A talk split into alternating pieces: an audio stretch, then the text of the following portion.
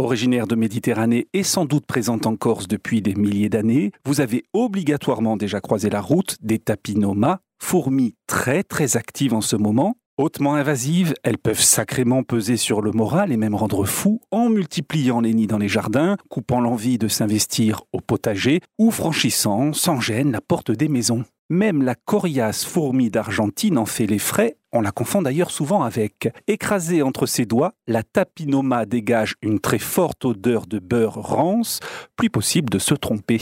Et si une colonie envahit notre espace vital, que faire? Eh bien, à cette heure, les experts nous répondent tenter de la contenir et cohabiter, c'est la seule solution, car la guerre est sans doute perdue d'avance pour qui voudrait la mener? Eh oui, désolé. D'abord, cette fourmi est dans son biotope en Méditerranée, et puis chaque colonie, écoutez bien, peut compter jusqu'à 350 reines, vivant auprès de 20 millions d'individus pour les plus grandes. Des reines capables d'accélérer le rythme des naissances en cas de stress ou de galerie vide pour cause d'ouvrières manquant massivement à l'appel. Vous l'avez donc compris, éliminer les troupes en surface semble provoquer en réponse une surproduction d'œufs et un don de couvain entre voisines, histoire de multiplier les effectifs et d'anticiper de prochaines hécatombes.